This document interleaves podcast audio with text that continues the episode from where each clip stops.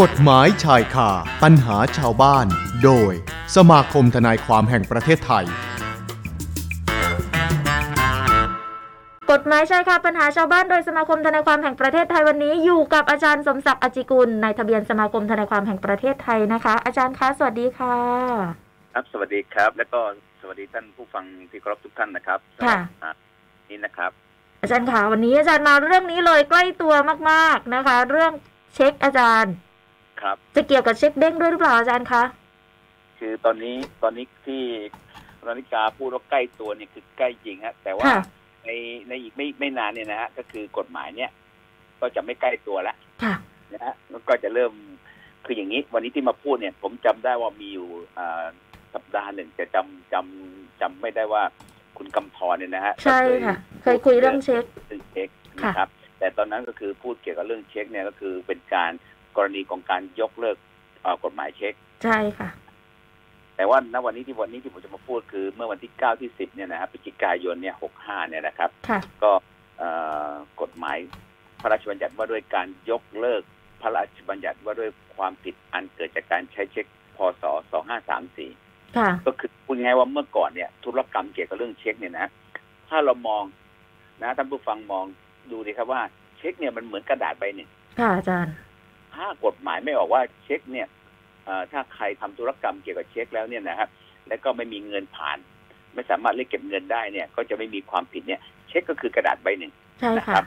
แต่เนื่องจากว่ากฎหมายบอกว่า กรณีเช็คก็คือตราสารชนิดหนึ่งนะฮะซึ่งใคร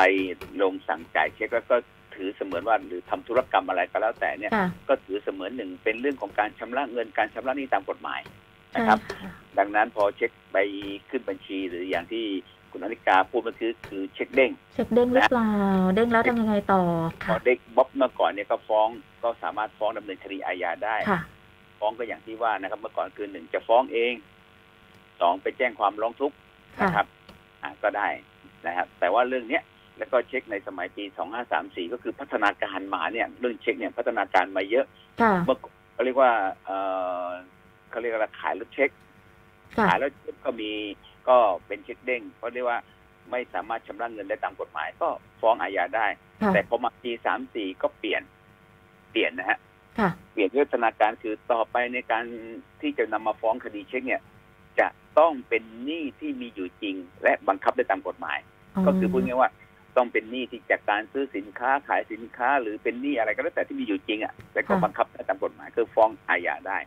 นะครับ อื กฎหมายก็เลยพัฒนามาปีสามสี่พอมา ค่ะ ปีหกห้า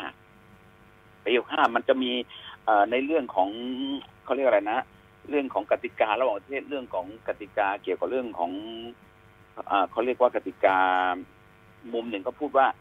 การที่จะลงโทษบุคคลทางอาญาเนี่ย จากฐานของการทำธุรกรรมเรื่อง เรื่องของการไม่มีหนี้ชำระไม่มีเงินชำระเนี่ย จะมาลงโทษทางอาญาไม่ได้ อ๋อ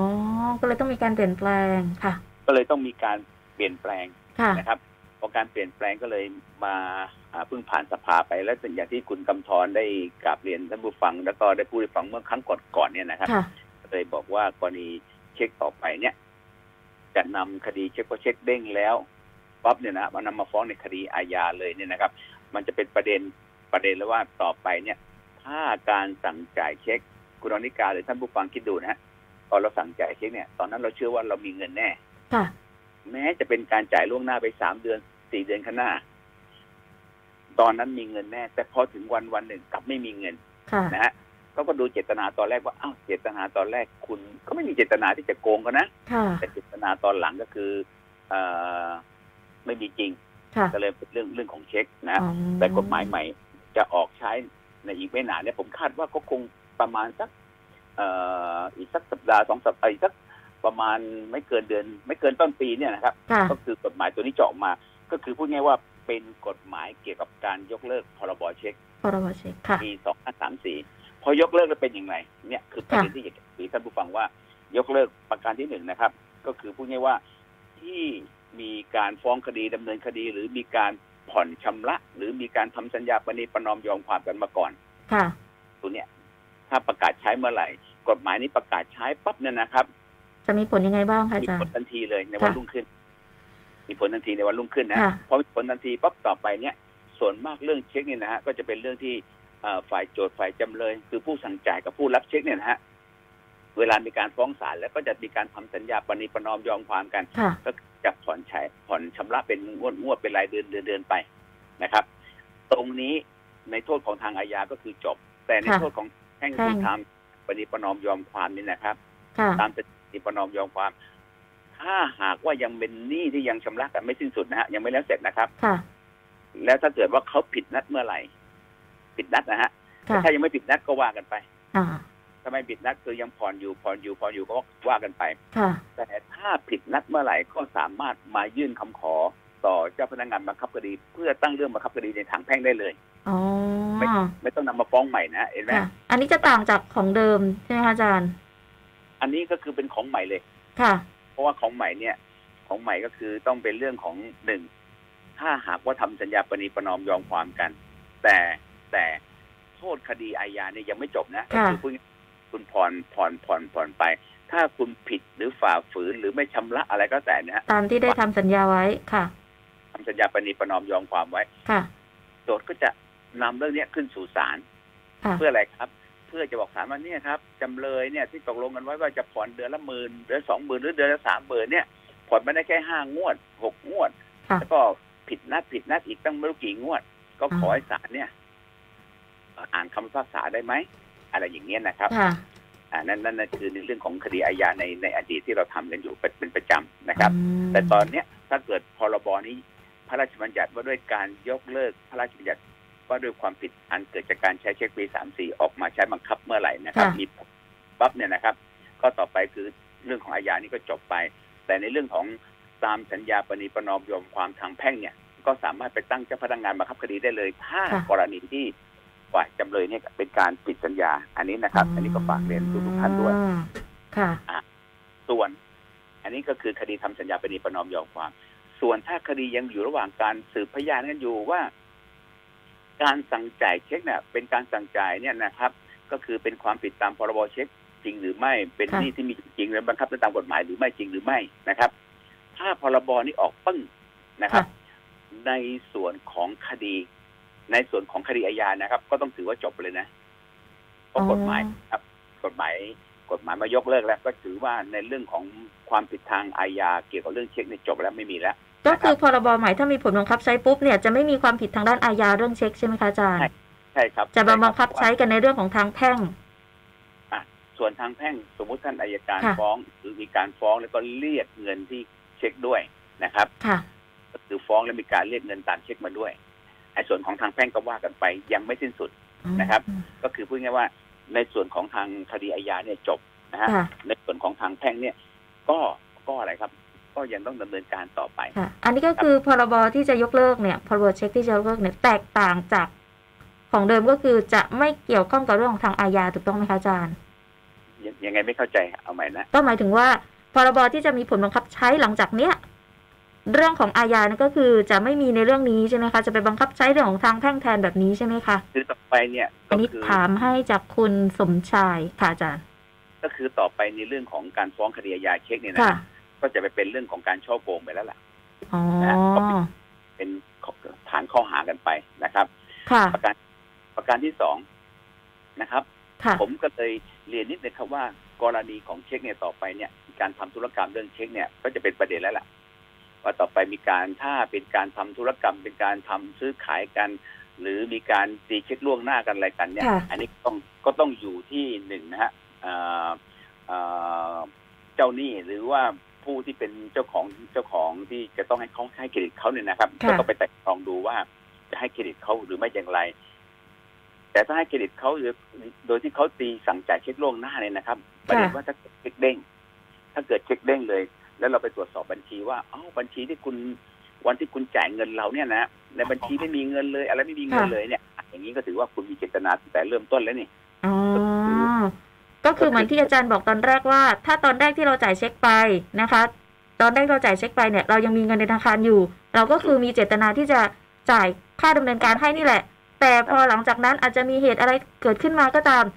สามสี่เดือนหลังจากนั้น เงินไม่มีขึ้นมาแบบนี้ใช่ไหมคะอาจารย์แล้วก็จะเป็นเจตนาที่ยังไงก็ต้องการจะจ่ายให้อยู่แล้วใช่ไหมคะ ครับนะฮะแต่ว่าตรงนี้ อืม ก็ไปว่ากันเรื่องของข้อหาใหม่นะฮะ ค่ะ ข้อหา พรบเรื่องเช็คไม่มีแหละแต่เป็นข้อหาเรื่องช่อโกง หรืออย่างไรก็ว่ากันไปนะครับ ค่ะ ตรงนี้ ตรงนี้ก็เลยถึงอยากจะอยากจะกราบเรียนว่า อย่างท่านผู้ฟังเนี่ยได้รู้ว่ากฎหมายใหม่ๆเนี่ยจะออก ค่ะ อย่างไรนะฮะพอออกแล้วเนี่ยจะต้องเตรียมคนทำธุรกรรม หรือคนเจ้าเจ้าของธุรกิจหรืออะไรก็แล้วแต่ ค่ะ นะครับแล้วก็พวกผมในฐานะที่เป็นนักกฎหมายเนี่ยก็ต้องให้คำแนะนำว่าต่อไปเนี่ย ท่านเองเนี่ย ถ้าเมื่อพรบเช็คไม่มี ท่านก็ต้องเตรียมว่าต้องทำอย่างไงต่อ ใช่ค่ะ ถึงได้ถาม ต้อง อาจารย์ว่า ต้อง มีที่มีคำถามมาว่า แล้วพรบที่จะยกเลิกนะมันแตกต่างจากพรบเดิมยังไงเนี่ยค่ะ ที่มีที่มีคำถามมาณตอนนี้อะนะคะ ยกยกเลิก แล้วก็แตกต่างจากของเดิมยังไง ก็คือ ใช่ค่ะ พวกเนี้ยต่อไปเนี่ย คุณจะนำคดีมาฟ้องพรบเช็คมันไม่มีแล้ว ค่ะ เพราะว่าเพราะว่าเพราะว่าหนึ่งในเรื่องของฐานความผิด อันเกิดจากการใช้เช็คมันไม่มี ค่ะ แต่ถ้าคุณจะไปฟ้องกรณีว่าเขาสั่งจ่ายเช็ค แล้วก็การสั่งจ่ายเช็คเนี่ยนะครับ แล้วเช็ค ก็อ เด้ง อ่า ใช่ไหม คุณ คะ คุณรู้แต่ทีแรกว่าเงินเนี่ยไม่มีในบัญชี แต่เป็นความผิดเรื่องของการช่อโกง ค่ะ อ่าแต่ไม่ใช่ไม่ใช่ฟ้องในฐานความผิดเรื่องเกี่ยวกับพรบเช็ค อืม อ่าฟ้องความผิดฐานช่อโกง แต่ว่ามีการสั่งจ่ายเช็คล่วงหน้า ค่ะ นะครับ ซึ่งเรื่องเนี้ยเดี๋ยวผมจะผมก็เองก็จะต้องขอย้ำว่ามีการติดตาม ค่ะ ตามเรื่องเหล่าเนี้ยแล้วก็มีโอกาสจะมาอธิบายให้ทางท่านผู้ฟังได้ทราบว่า กรณีถ้าเกิดสมมุติไม่มีพรบเรื่องเช็ค แต่ตัวตราสารเรื่องเช็คยังมีไหม ค่ะ ถ้ายังมีอยู่ เพราะยังมีอยู่ปั๊บเนี่ยนะถ้าเกิด อืม มีการสั่งจ่ายเช็คนะครับ ในการสั่งจ่ายเช็คในขณะสั่งจ่ายในวันเขียนเช็คเนี่ยนะยังมีเงินอยู่ในบัญชี แต่พอวันที่กำหนดไว้ในเช็คเนี่ยเอ่อเกิดไม่สามารถเรียกเก็บเงินได้ ตรงนี้ถือว่าจะเราจะฟ้องในกรณีฐานความผิดเอ่อเรื่องพรพรบเช็คไม่ได้ ค่ะ นะครับ จะฟ้องในฐานความผิดอะไร ก็คือความผิดอย่างที่ว่าคือเป็นเรื่องของการช่อโกงไหม อ๋อ ว่าตั้งแต่เริ่มแรกเริ่มต้นของเขาเนี่ย ที่เขาสั่งจ่ายเช็คเนี่ยนะครับ เป็นการที่เขารู้อยู่แล้วว่าไม่มีเงินอยู่ในบัญชีไหมเรื่อง ค่ะ เรื่องของคำว่ารู้อยู่แล้วหรือไม่รู้เนี่ยมันเป็นเรื่องที่ที่ที่ที่สืบเป็นยากหน่อย นะครับ อ่าตรงนี้ก็เลย แต่ว่าในในเบื้องต้นก็ฝากข้อข้อพึงข้อระวัง แล้วก็ข้อควรรู้ไว้ก่อนว่า เราจะต้องรู้นะ ว่าถ้าต่อไปกฎหมายหรือพระราชบัญญัติว่าด้วยยกเลิกเนี่ยนะการยกเลิกพ ค่ะ รบความผิดอันเกินการใช้เช็คเนี่ยประกาศใช้เมื่อไหร่เนี่ยนะท่านใดที่จะมีการหนึ่งสมมติผมซื้อสินค้าล้านหนึ่ง ค่ะ แล้วผมบอกว่าอีกสามเดือนผมผมสั่งจ่ายจ่ายสั่งจ่ายเงินให้คุณได้ทำชำระค่าสินค้าให้คุณได้โดยผมตีเช็คล่วงหน้าก่อนเนี่ยนะครับ อืม ก็ฝากทุกๆท่านว่าต่อไปถ้ากฎหมายตัวนี้ออกเนี่ย ค่ะ ท่านเองก็ต้องต้องต้องติดตามดูว่ากฎหมายตัวเนี้ยจะมีการพัฒนาไปอย่างไร ค่ะ นะครับ นะคะ ดังนั้นก็เลยก็เลยฝากว่าเวลาจะทำธุรกรรม เพราะว่าการการทำเอ่อเขาเรียกอะไรนะการขายสินค้าหรืออะไรก็แล้วแต่เนี่ยผมก็ ค่ะ เคยคุยกันนักธุรกิจบางคนบอกว่าโอ้ยคุณน้ำศักดิ์คุณน้ำศักดิ์จะให้เขาจ่ายทีเดียวก้อนหนึ่งเลยเนี่ยเขาคงไม่มีหรอกเขาจะให้คนผ่อนชำระกันไปนะ ค่ะ ครับ อาจารย์ ดังนั้นเวลาต่อไปเนี่ยจะเขียนสัญญาในเรื่องของการทำธุรกรรม การซื้อสินค้าการขายสินค้า และมีการแบ่งงวดชำระเนี่ยท่านเองต้องเขียนให้มันรัดกุมอย่างไรนะครับเป็นอย่างนี้นะครับ อาจารย์คะถ้าเกิดว่าถ้าอย่างนั้นเนี่ยก็คือดูที่เจตนาใช่ไหมคะ ถ้าตั้งใจเนี่ยก็จะเป็นการรับโทษทางอาญาแบบนี้ใช่ไหมคะอาจารย์ ใช่ ถ้าดู ครับ ถ้าดู ใช่ เจตนาแล้วเนี่ยก็คือพรบที่ยกเลิกไปเนี่ยถ้ามีผลบังคับใช้เขาจะมีการปรับโทษใหม่ถูกต้องไหมคะอาจารย์ ปรับโทษใหม่ไม่มีครับเพราะยกเลิกครับ ยกเลิกไปเลย ยกเลิก ครับ แต่ว่าไปเป็นฐานอื่นนะฮะ อ่า ที่ผมบอกว่าไปเป็นฐานอื่น ไปเป็นฐานความผิดอื่น ค่ะ นะครับอือฮึเป็นอย่างนั้นครับ อื นะ มก็ดูที่เจตนาด้วย ถ้าเจตนาเนี่ยก็คือให้รับโทษทางอาญาแต่ถ้าไม่ได้เจตนาแบบนี้ก็คือไปรับโทษทางแพ่งแบบนี้หรือเปล่าคะอาจารย์ ก็ก็อย่างนี้ครับ ก็คือการสั่งจ่ายนะครับ สมมติว่าเขาซื้อสินค้า ค่ะ ซื้อสินค้านะฮะพอซื้อสินค้าเสร็จปั๊บเขาวางมัดจำไว้ก่อนเขาเขาจ่ายแล้วนะส่วนหนึ่งเช่น ค่ะ หนึ่งล้านแล้วกันนะฮะเขาจ่ายไปแล้วห้าแสน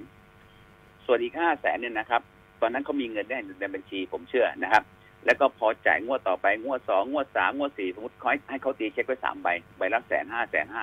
สุดท้ายก็คือสองแสนก็แต่จะได้ครบห้าแสนก็คืองวดต่อไปคือแสนห้าเขาก็มีจ่ายได้ งวดต่อไปก็มีการจ่ายได้นะครับ แต่พองวดสุดท้ายเนี่ยกลับเจอเหตุการณ์เจอหรืออะไรก็แล้วแต่วิกฤตอะไรก็แต่เนี่ยทำให้เช็คเด้งอย่างเงี้ยนะครับ ตรงนี้ก็จะเป็นปัญหาว่าเขามีเจตนาตั้งแต่ทีแรกไหม ค่ะ เห็นไหมดังนั้นแต่ว่าผมตรงนี้ผมก็ก็ก็ก็ขออนุญาตเรียนนิดนึงก็ว่า ในส่วนของผมที่ผมจะตามดูว่าต่อไปในเรื่องของตราสารเช็คเนี่ยนะครับตราสารเช็คเนี่ยนะครับ ค่ะ การการสั่งจ่ายเช็คเนี่ยจะมีอยู่ในท้องตลาดหรือไม่ อ๋อ นะ ซึ่งซึ่งตรงเนี้ยผมไม่ต้องต้องตามอยู่แล้วก็เดี๋ยวมีโอกาสก็จะได้นำมา จะได้นำมา พูดคุย ให้คุยกันต่อ คุยให้ท่านผู้ฟังได้รู้ว่าอ๋อต่อไปเนี่ยตราสารเอ่อเรื่องเกี่ยวกับเรื่องเช็คเนี่ยนะครับ ค่ะ ตรงเนี้ยมันอาจจะมีการเปลี่ยนแปลงอะไรยังไงไปแล้วนะครับ อื เป็นอย่างนี้ มเพราะถ้า นะครับ ในเบื้องต้นเนี่ยที่เราทราบกันก็คือที่อาจารย์คุยให้ฟังคือถ้าเกิดว่าไม่มีเจตนาอ่ะก็จะไปในเรื่องของทางแพ่งใช่ไหมคะแต่ถ้าสมมติว่ามีเจตนาตรวจสอบไปแล้วเนี่ยมีเจตนาก็จะไปเป็นทางอาญาในเรื่องของการช่อโกง ช่อโกงครับ นะคะ เป็อย่างครับ จะเป็นแบบนี้นะคะอันนี้คือเบื้องต้น ก็คืเป็นการปกปิดข้อความจริง ค่ะ ควรแจ้งให้ทราบอะไรเงี้ยนะครับเป็นอย่างนี้ครับ นะคะถ้าเกิดว่ามีผลบังคับใช้ก็จะมีการประกาศใช่ไหมอาจารย์ร้อยี่สิบวันใช่ไหมคะ ไม่ใช่ครับ กี่วัน คือ คะอา ป จาร ระ ย์ กาศก็คือตอนนี้รออยู่ รออยู่ อืม พอประกาศเสร็จจะมีผลทันทีเลย เดี๋ยวจะถ้ายังไงก็แล้วแต่เนี่ยนะครับ ถ้าหากว่ามีการประกาศในราชกิจจานุเบกษาเมื่อไหร่นะครับ อ่า ผมก็จะส่งไปในไลน์ในไลน์ให้กับ อ๋อ ทางเจ้าที่ที่ติดต่อมาให้นะ ได้ ครับ ได้ได้อา เพื่อจะมีกา จาร ร ย์ เพื่อจะได้มีการประชาสัมพันธ์กันนะครับ นะค ส่ว รับนที่หนึ่งส่วนส่วนอีกนิดหนึ่งวันนี้ผมเรียนนิดหนึ่งก็ว่าตอนนี้มีกฎหมายใหม่อีกอีกฉบับหนึ่งที่ผมว่าน่าน่าสนใจสำหรับประชาชนด้วยนะครับ ค่ะ ในเรื่องของของบริษัทนะฮะในช่วงเวลาที่เราเหลืออีกสักเล็กน้อยเนี่ยนะครับ อ่ะค่ะอาจารย์ ในเรื่องของบริษัท เมื่อก่อนเนี่ยคุณอนิกาหรือท่านผู้ฟังเนี่ยคงจำได้ว่าการจดบริษัทเนี่ยเราจะเริ่มต้นแรกๆกันนะครับ ต้องมีผู้เริ่มก่อตั้ง ผู้เริ่มก่อการเจ็ดคนต่ ค่ะ อมาพัฒนาการก็คือเหลือสามคน ค่ะ แต่ว่าผมก็จำได้ว่ากฎหมายพยายามที่จะมีการปรับแก้นะครับ ว่าต่อไปจะมีผู้เริ่มก่อการกี่คน อ๋อ นะฮะ กฎหมายตัวนี้ประกาศแล้วนะฮะ ค่ะ แต่ต้องรอต้องรอภายใน 90 วัน รอผลนะ เก้า ฮะ สิบวันนะคะ 90 วันก็คือประมาณเดือนกุมภาพันธ์ปี ค่ะ 66เนี่ยนะครับ อืม จะมีผลใช้ประกาศของเอ่อเรื่องบริษัทนี่นะครับเอ่อได้มีการประกาศในราชกิจจานุเบกษาแล้ววันที่ 8 พฤศจิกายน 2565 ค่ะ แต่จะมีผลก็คือนับถัดไปอีก 90 วันก็คือตกประมาณเดือนเอ่อกุมภาพันธ์7หรือ 8 กุมภาพันธ์2566 อืม ก็ ค่ะ คือหนึ่งต่อไป ใครจะจัดตั้งบริษัทเนี่ยก็ต้องมีผู้เริ่มก่อการเนี่ยสองคนขึ้นไป ค่ะ ปีหน้านะ นะครับ คะ สองต้องมีผู้ถือหุ้นก็อย่างน้อยๆสองคน ค่ะ คืออะไรครับ คือเพื่อให้เกิดความสะดวกในการจัดตั้งเป็นรูปบริษัทมากขึ้น ค่ะ ดังนั้นผมฝากเรียนท่านผู้ฟังเลยนะครับ ว่าต่อไปใครจดห้างหุ้นส่วนจำกัด ใครจะจดเกี่ยวกับธุรกรรมเอ่อจดพาณิชย์คนเดียวอะไรก็แล้วแต่นะค ค่ะ รับ ผมก็แนะนำว่าให้จดบริษัทเถอะ ค่ะอา เพราะ จาร บ ย์ ริษัทจำกัดก็คือ เป็นการจำกัดความรับผิดในมูลหนี้ในหุ้นของเราเท่านั้นนะที่เราลงหุ้นอยู่นะครับ เป็นอย่างนั้นครับ อ๋อจะเป็นแบบนั้นดีกว่านะคะอาจารย์เนาะ ดีกว่าครับ แล้วก็ต่อไปการเรียกประชุม ค่ะ อันนี้ผมเรียนนิดนึงเมื่อก่อนการเรียกประชุมเราเราต้องยอมรับนะ เราต้องมีจดหมายแจ้งคำอ่าหนังสือบอกกล่าวเชิญประชุมใหญ่สามัญประจำปีของบริษัท ค่ะ จะต้องมีจดหมายส่งไปรษณีย์ตอบรับ เท่านั้น ก่อนก่อนการประชุมล่วงหน้าไม่น้อยกว่าเจ็ดวัน ค่ะ แล้ว ก็ปัจจุบันนี้จะเปลี่ยนแล้วนะอีก90 วันข้างหน้านี้นะ ก็ ค่ะ คือต่อไปก็สามารถที่จะบอกกล่าวทางจดหมายอิเล็กทรอนิกส์ อ๋อ หรือเทคโนโลยีอื่น ค่ะ อื่นใดก็ได้ ก็คือตอนเนี้ยเราต้องยอมรับนะทุกคนอย่างเนี้ยเราเรามีรายการทิกตอกเอยเรามี ค่ะ เรามี Facebook เรามีนู่นมีนี่ต่างๆ เห็นไหมปัจจุบันเนี่ยมันพัฒนาขึ้นแล้ว ประการต่อมา ประการต่อมาก็คือในเรื่องของการประชุมกรรมการบริษัท ค่ะ เมื่อก่อนเวลาประชุมกรรมการบริษัทเนี่ยจะต้องจะต้องไปอะไรนะไปที่ทำการประชุมเลย อืมค่ะอาจารย์ ต่อไปประชุมทางออนไลน์ได้ไหมครับ ได้เลย ได้ ครับ แล้ว นะคะ เนี่ย ก็จะเปลี่ยนแปลงไปตาม พัฒนาการ เทคโนโลยีต่างๆ ค่ะ ใช่ครับ ก็คือวันเนี้ยถึงอยากจะพูดว่ากฎหมายที่ผมได้ตามในช่วงในห่วงเดือนพฤศจิกายนเนี่ย ค่ะ มี ค่ะ กฎหมายสองตัวเนี่ยสองฉบับเนี่ยนะครับ ค่ะ ที่เป็นกฎหมายที่อยากจะเอ่อนำมาเผยแพร่มาพูดคุย แล้วก็ ค่ะ ให้ท่านประชาชนผู้รับฟังรายการของเราเนี่ยนะครับ ได้รู้ว่ากฎหมายกำลังพัฒนาการ หรือ ค่ะ กฎหมายจะมีการเปลี่ยนแปลงอย่างไรนะครับ เป็นะ คบ เรื่องใกล้ตัวที่กำลังจะมีการเปลี่ยนแปลงแล้วเราก็ต้องรับรู้ไว้ด้วยอย่างนี้ใช่ไหมอาจารย์จะได้เป็นประโยชน์ต่อไปด้วยนะคะ ใช่ครับ แล้วก็ ได้เลย จะได้ให้รู้เท่าทันว่าเฮ้ยไม่ใช่ ค่ะ ว่าพอพอพอมีใครมาพูดหรือคนมาคุย ค่ะ ธุรกรรมหรือทำอะไรกับเรา หรือเราไปเป็นหนึ่งในผู้ถือหุ้น แล้วเรา ค่ะ ไปคิดแต่เรื่องของเก่าๆเนี้ย ค่ะ ผมไม่ใช่แล้วกฎหมายมันจะเปลี่ยนไปแล้วนะครับ อ่าฮะ อะไรเงี้ยนะฮะ ใช่ เพราะผมเชื่อว่าผู้ฟังหลายๆคน คือผมเองได้มีโอกาสบางครั้งก็เจอคนรู้จักแล้วบอกอ้าวสมศักดิ์คุณออกรายการนี้เหรอผมก็ฟังนะ อะไรเงี้ยก็เลยบางครั้งบางคราวก็จะได้มีโอกาสเนี่ย เราพูดพูด แบ่งปัน ย ให้ โดย ความ ใช้ รู้กันอาจารย์ค่ะ ครับได้ใช้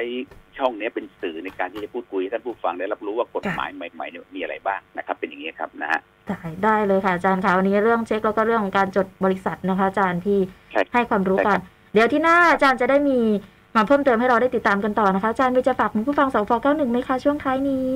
ก็วันนี้ก็คงไม่มีอะไรมาก แต่ว่า ค่ะ ถ้ามีโอกาสก็อย่างที่กราบเรียนว่า ถ้ามีกฎหมายใหม่ ๆ ค่ะ นะฮะพวกผมเองในนามของสมาคมทนายความแห่งประเทศไทยนะครับ ก็จะได้มีโอกาสนำสิ่งที่เป็นของใหม่ ๆ แล้วก็คำพิพักษาสารดีกาใหม่ๆหรือสิ่งที่มันเกี่ยวข้องหรือเกี่ยวโยงกับประชาชนนะฮะให้มาอ่ารับรู้รับฟังแล้วแล้วก็รับทราบว่ากฎหมายไปถึงไหนยังไงนะครับเป็นอย่างนี้ครับนะ ได้ ฮะ เลยได้เลยขอบพระคุณมาก ๆ นะคะอาจารย์ ครับ สวัสดีครับ สวัสดีค่ะ อาจารย์สมศักดิ์อจจิกุลค่ะนายทะเบียนสมาคมทนายความแห่งประเทศไทยให้ความรู้กันผู้ฟังค่ะนะคะ เรื่องของกฎหมายใช่ค่ะปัญหาชาวบ้านวันนี้ เรื่องเช็คนะคะ แล้วก็เรื่องของการจดทะเบียนบริษัทด้วย สวัสดีทางด้านของคุณตาไปสารด้วยนะคะ คุณจันทราลอยหาด้วยที่ทักทายกันก็มา แล้วก็ทุกท่านเลยที่ติดตามกันมากับโซฟ91 นะคะ ติดตามได้ใหม่ช่วงของกฎหมายใช่ค่ะปัญหาชาวบ้าน เวลาเดียวกันวันอาทิตย์แบบนี้นะคะ กฎหมายชายคาปัญหาชาวบ้าน โดยสมาคมทนายความแห่งประเทศไทย